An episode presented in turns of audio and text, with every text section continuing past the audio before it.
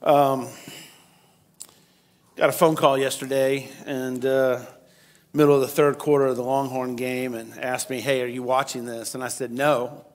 I turned it off before the half before halftime because I just emotionally I can't do it anymore. All right, being let down every single week, and so now I'm on the search for a new team. And I, I think I'm going to jump on the bandwagon of the Horn Frogs. I mean, it's, if you guys will take me, if you'll have me, uh, I think I'm just going to jump there. And uh, so I won't be disappointed anymore. So, uh, but uh, hey, before we get started this morning, just want to, uh, I want to make you aware, um, and uh, for all of our 60 plus crowd, and this crowd has just been blowing up since in the, la- in the last year this crowd and our 20 something crowd. And so we thought, man, we're going to get the 60 plus together. And, uh, and I know I don't really, I'm not in that category yet, but my hair is in that category. Uh, I feel like I'm in that category, uh, you know, just with a seven year old trying to keep up with him. Uh, but so on, Sunday night, November 6th, we are going to gather with our 60 somethings and we're going to play Bunko. And uh, so we're going to have dinner. Uh, it's, a, it's a potluck, okay? And that kind of scares me as a germ freak. So if you're coming to that, I need, I need you to like promise me you're not going to cook like my grandmother, okay? You know, she was stirring stuff, and then she would taste it, add a little bit more salt, take the spoon, stir, okay? And I was just done. So you got to make me a deal. You won't cook that way. And uh, we're going to have a great time on November 6th. So if you are in that crowd. We really, that, that age bracket, we would love for you to come. We want to let you guys meet one another and really kind of kick off some things. And so that will be a great night to do that. So uh, just make sure we have your number because we're going to send out some text this week, uh, do some phone calls, and kind of get a head count, what you're bringing. And so we have enough dice uh, that we can play Bunko. And the 20 somethings are like, hey, we want to play Bunko. And I'm like, well, you'll have your turn. But uh, we're going to let the experts handle it first. So. Uh, anyway, so there's that. I want to make you aware of that. So um, let's get into our series. We've been going through the book of John. Uh, we've got, after today, we've got three installments left. We've been going through this thing for almost a year now. Uh, and what we're doing is we're looking at the life of Jesus uh, and the life that he calls us to uh, as his followers. Uh, and today is this classic passage of scripture, this classic scene of the arrest of Jesus. And, and as we go through this passage, we're going to see three great things. And I just want to give them to you up front, kind of. Uh, and let me uh, give them to you up front, and then we'll unpack them as we go along and spend the rest of our time uh, together. Um, but uh, what we're going to see today is we're going to see the greatest claim in the history of the world, okay? The greatest claim in the history of the world, the greatest problem that you and I face, and the greatest solution that's offered to us, all in this passage. So, the greatest claim, the greatest problem, and the greatest solution, all found in John chapter 18. So, John chapter 18 this morning, if you have your Bibles, if not, you pull it up on your phone or we'll put it up on the, uh, on the screen for you. But John chapter 18, as we talk about the greatest problem, the, great, uh, the greatest claim, the greatest problem, and the greatest solution. So let's, let's talk about this greatest claim ever to be made. Uh, John chapter 18, we're going to start in verse 1. says, When Jesus had finished praying, he, he left with his disciples and he crossed the Kidron Valley. So they're outside of Jerusalem and they're, uh, they're going down this valley. There's a, there's a big cemetery uh, over here as they're walking along the uh, side of that and they're making their way up to this uh, olive farm, uh, this garden where all these olive trees are. And on the other side, there was a garden, and he and the disciples went into it. Now, now Judas, who betrayed him, knew the place because Jesus had often met there with his disciples. So Judas came to, to the garden guiding a detachment of soldiers. Now, underline that. We're going to come back to that. But a detachment of soldiers that usually meant about 200 soldiers, okay? Um, a detachment of soldiers and some officials from the chief priest and the Pharisees. Now, the Pharisees, they were the um, religious experts. They were the experts in the law. They were like lawyers. They, were, they, they knew the first five books of the Old Testament by heart. They knew all 130 something uh, Jewish laws. And so they were experts in the law, the Pharisees were. And they were carrying torches and lanterns and weapons. And Jesus, knowing all that was going to happen uh, to him, he went out and asked them, Who is it you want? They replied, Jesus of Nazareth. And Jesus said, I am he. Now, now let's talk about this greatest claim here. Now, for translation purposes, the translators, to translate this phrase of what Jesus said from, from the Greek to the English, they really had to use I am he. It, it makes the most sense in our language. Uh, but what Jesus literally says, what he really said is, I am. Okay, now that, that's a huge difference between I am he and I am because Jesus is using the name, the Old Testament name of God, I am. If you go back to Exodus chapter 3, um, Moses encounters God in the, in, in, the passage about the burning bush. And um, Mo, the burning bush, God speaks out of this burning bush that's not being consumed by the fire. And he says, Moses, I want you to go to Pharaoh and tell Pharaoh to let my people go. And Moses says, Well, who do I need to tell Pharaoh uh, sent me? What is your name? And God says, Tell Pharaoh that I am sent you. Okay? Now, fast forward to John chapter 8. We were there a few months ago. And the Pharisees, um, you know, they're upset with Jesus and the teaching that he's doing, and they say, you know, do you think you're greater than our, than our ancestors or forefathers, Abraham? And Abraham was, I mean, he was the patriarch. He was the one that God started this uh, whole uh, religion of Judaism with. And, and Jesus says that before there was Abraham, I am. In other words, before Abraham ever walked on this earth, I existed. And so, what Jesus is saying that when he uses the verb I am, or that uh, the, he, he's using the Hebrew verb for to be.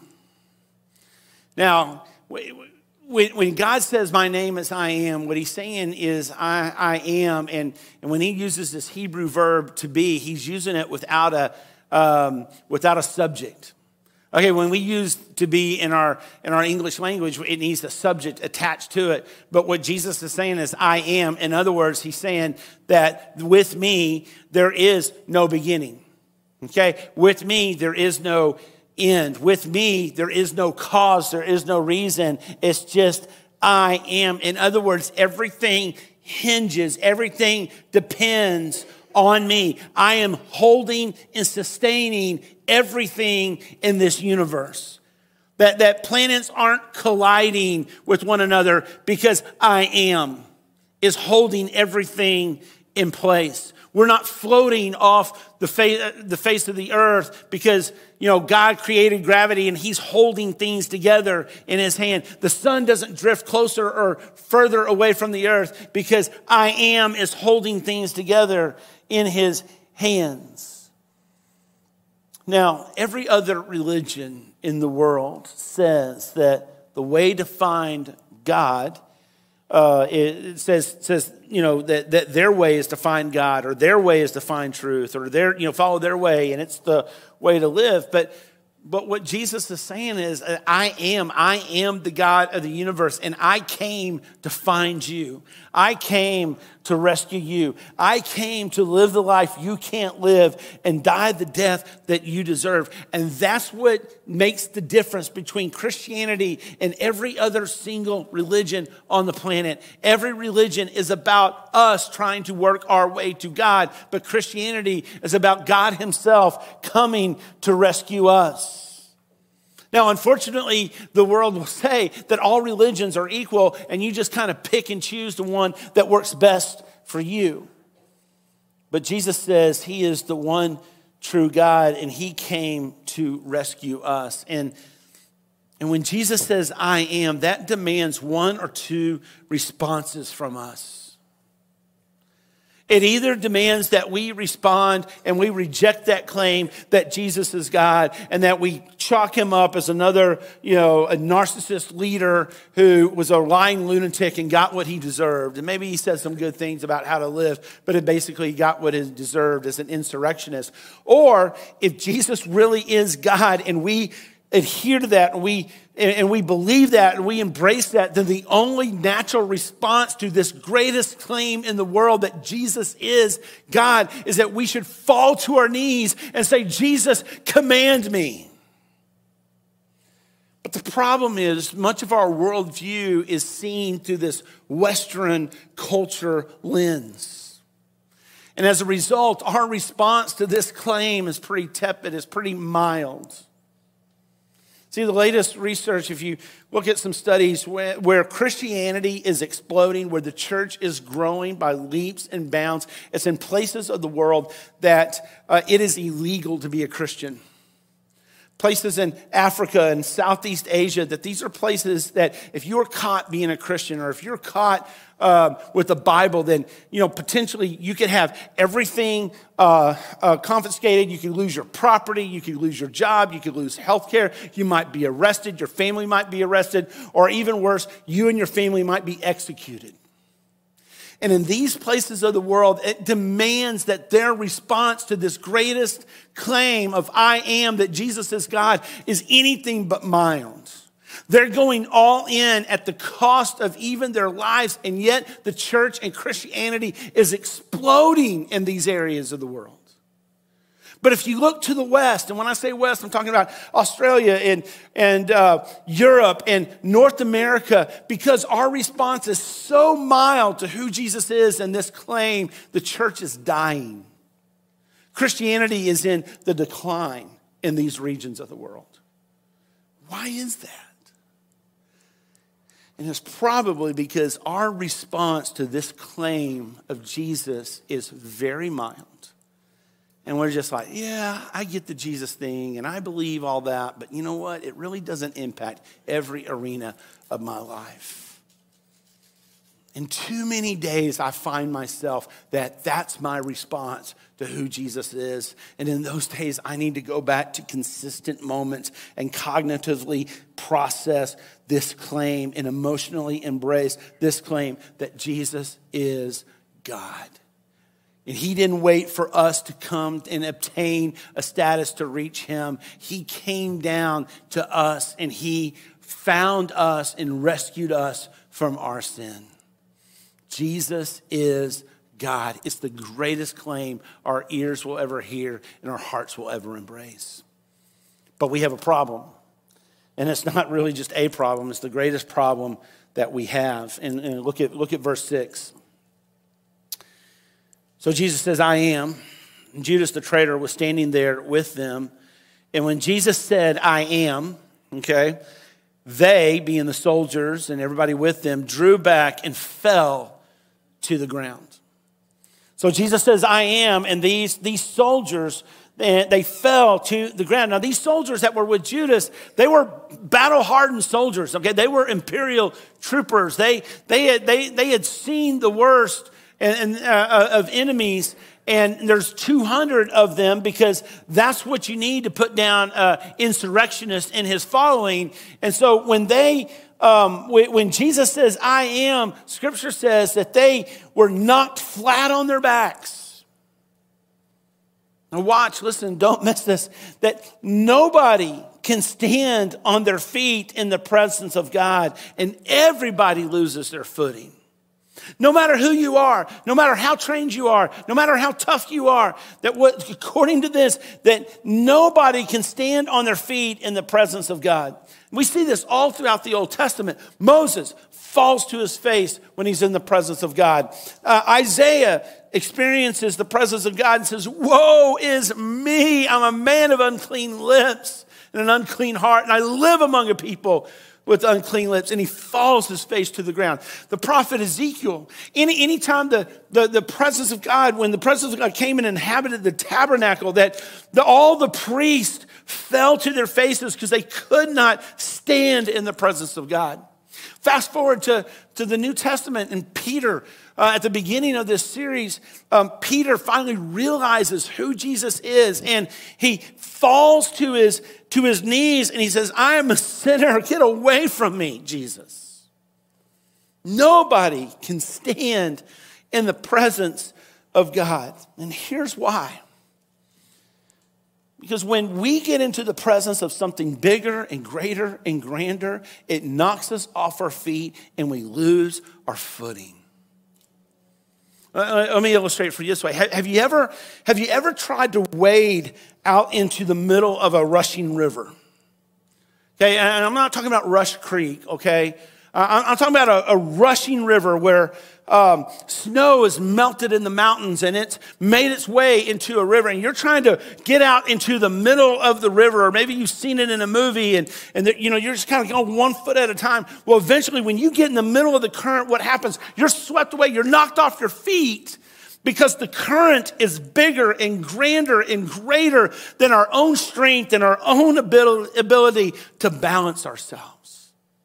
And when you and I get into the presence of something bigger and grander than the presence of God, nobody can keep their footing.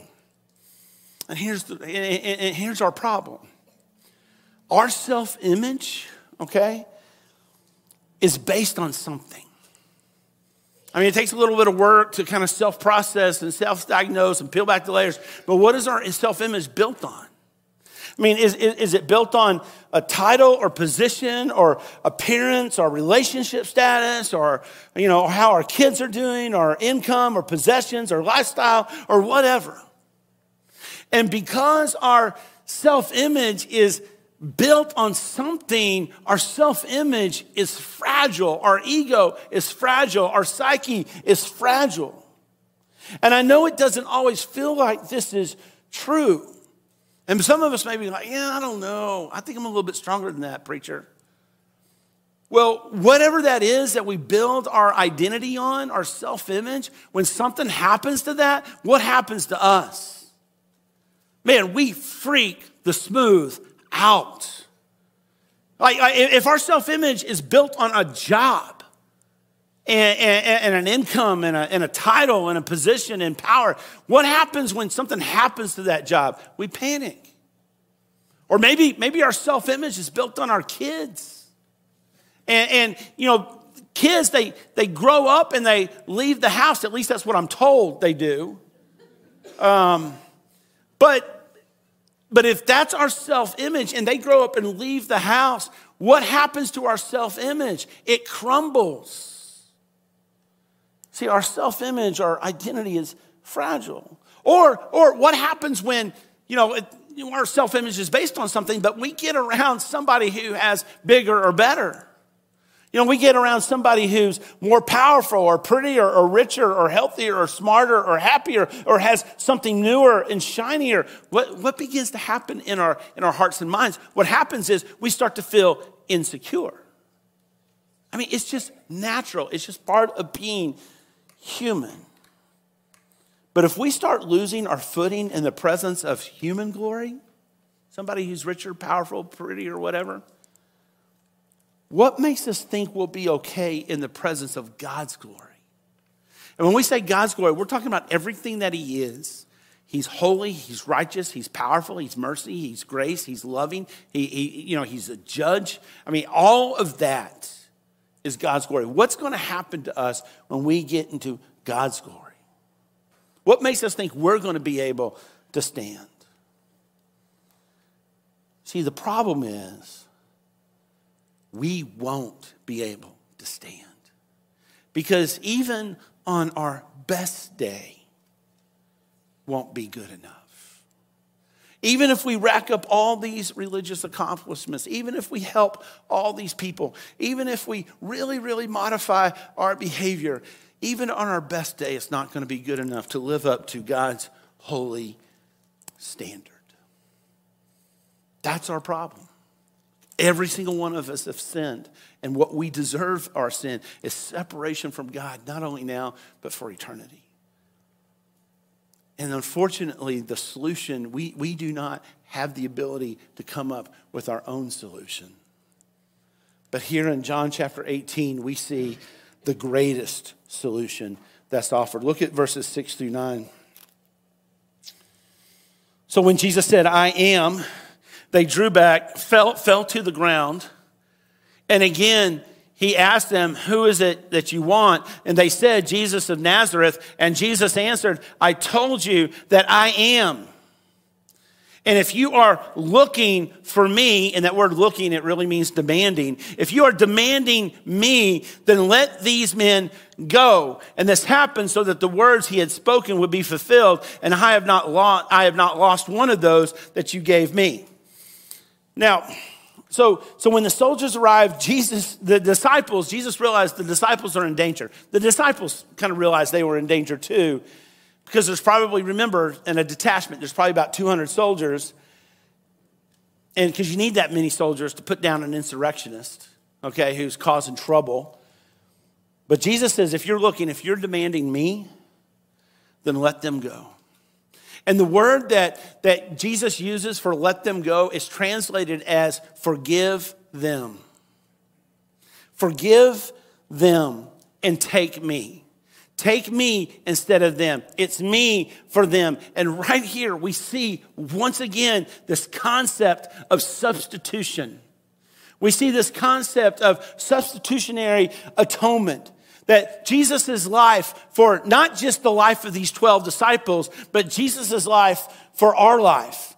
Jesus' life to pay for the sins of the world. Look at verses 10 through 14. And it says, Then Simon Peter, who had a sword. Now, I don't know what a fisherman is doing with a sword, but he has a sword. And he drew it and he struck a high priest servant, cutting off his right ear. Notice he didn't go after a soldier. I mean, Peter's smart. I'm not going to go after a soldier. I'm going to go after, you know, one of the priest helpers.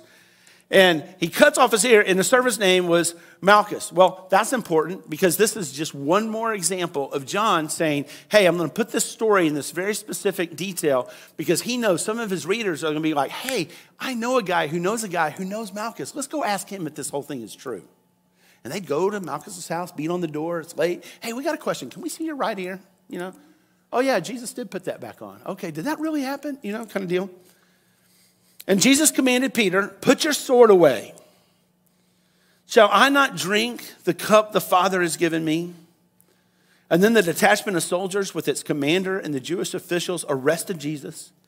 And they bound him and brought him first to Annas, who was the father in law of Caiaphas, the high priest that year. And Caiaphas, who, who was the one who advised the Jewish leaders that it would be good if one man died for the people.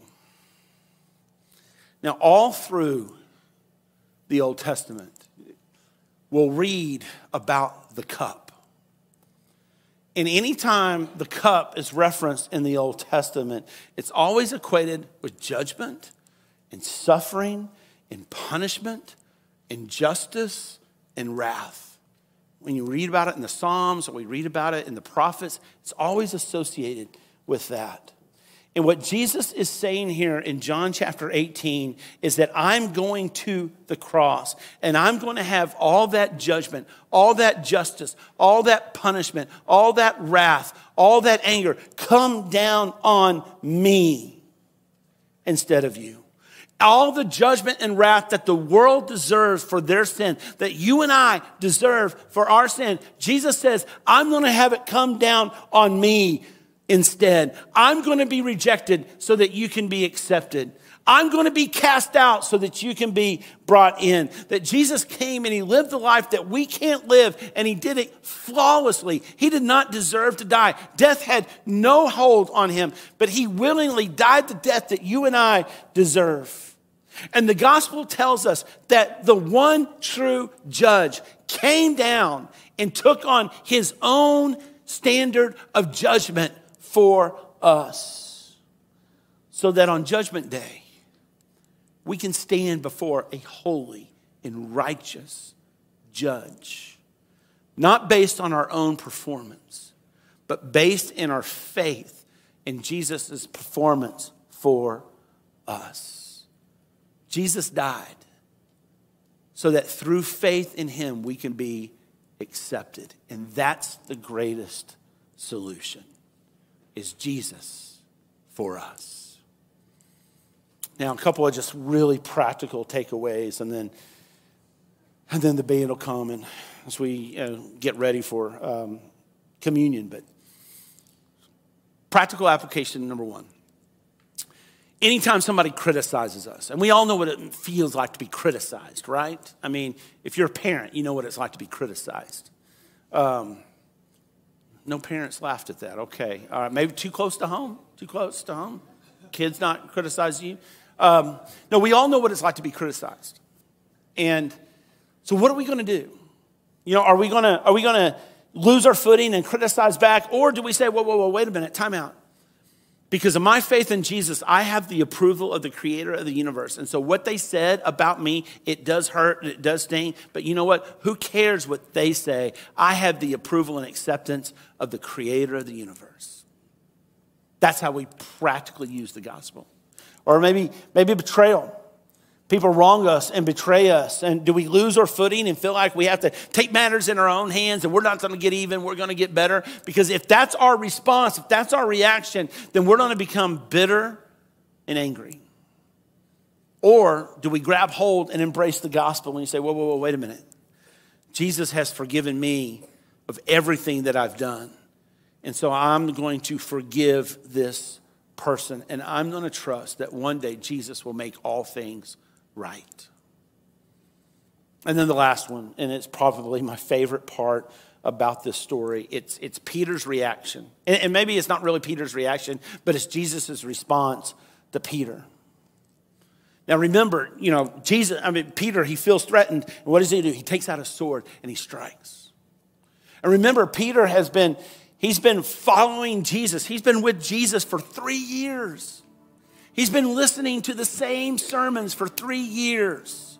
He's been watching Jesus do the same miracles for three years. He's been camping out with Jesus for three years, traveling with Jesus for three years. And for three years, he's heard Jesus say, I did not come to rule, but I came to die.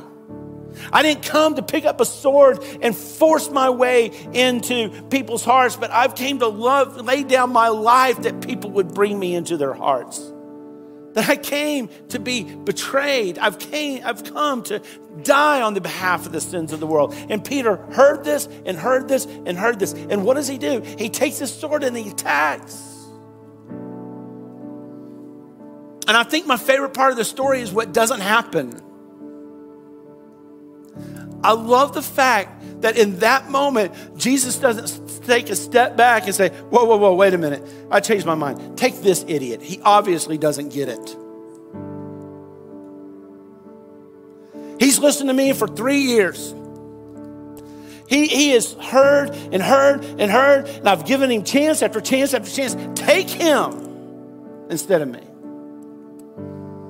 And aren't you glad that Jesus didn't do that to Peter. And if he didn't do it to Peter, he won't do it to us. But what does he do with Peter? He pulls him aside, pulls him close, and says, Peter, let's go over the gospel one more time. Cup, judgment, wrath, Father forgiveness, life for you. Then Jesus walks over to the soldiers and allows his hands to be tied. And he begins his journey to have his hands nailed to the cross for us. That's his unyielding and, and, and unconditional love for you and for me. And so to remember that, to embrace that with our hearts and our minds this morning, we're going to take communion. So I'm going to ask those who are serving, would you go ahead and come and get to your stations? And here's how we do communion here in case it's your first time here. It's not based on membership because we don't have membership. But it's based on where are you with the Father?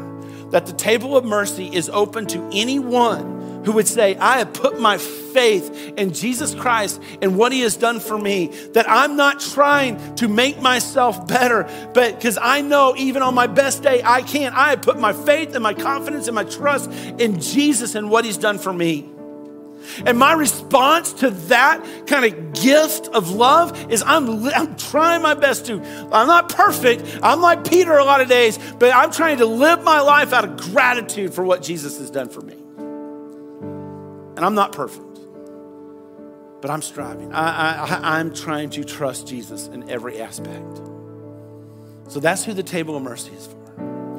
And so, as you, in just a minute, as you go to one of these stations, that as you take a piece of bread that represents the body of Christ, they're just going to remind you hey, the body of Christ has been broken for you.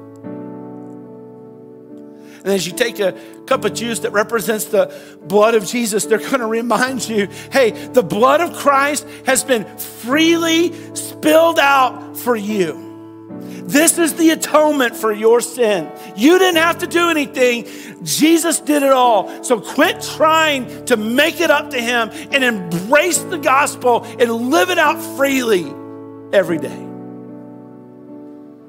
That's what communion is about. And let's reflect on this greatest claim Jesus is God, and He doesn't wait for us to get to Him. He came to us to address our greatest problem is our sin problem that put us in a hopeless situation. And then we have the greatest solution known to mankind, and it's Jesus dying for us. Let's let communion be about that this morning. And just maybe it would be the catalyst to our tomorrow in living our life Him.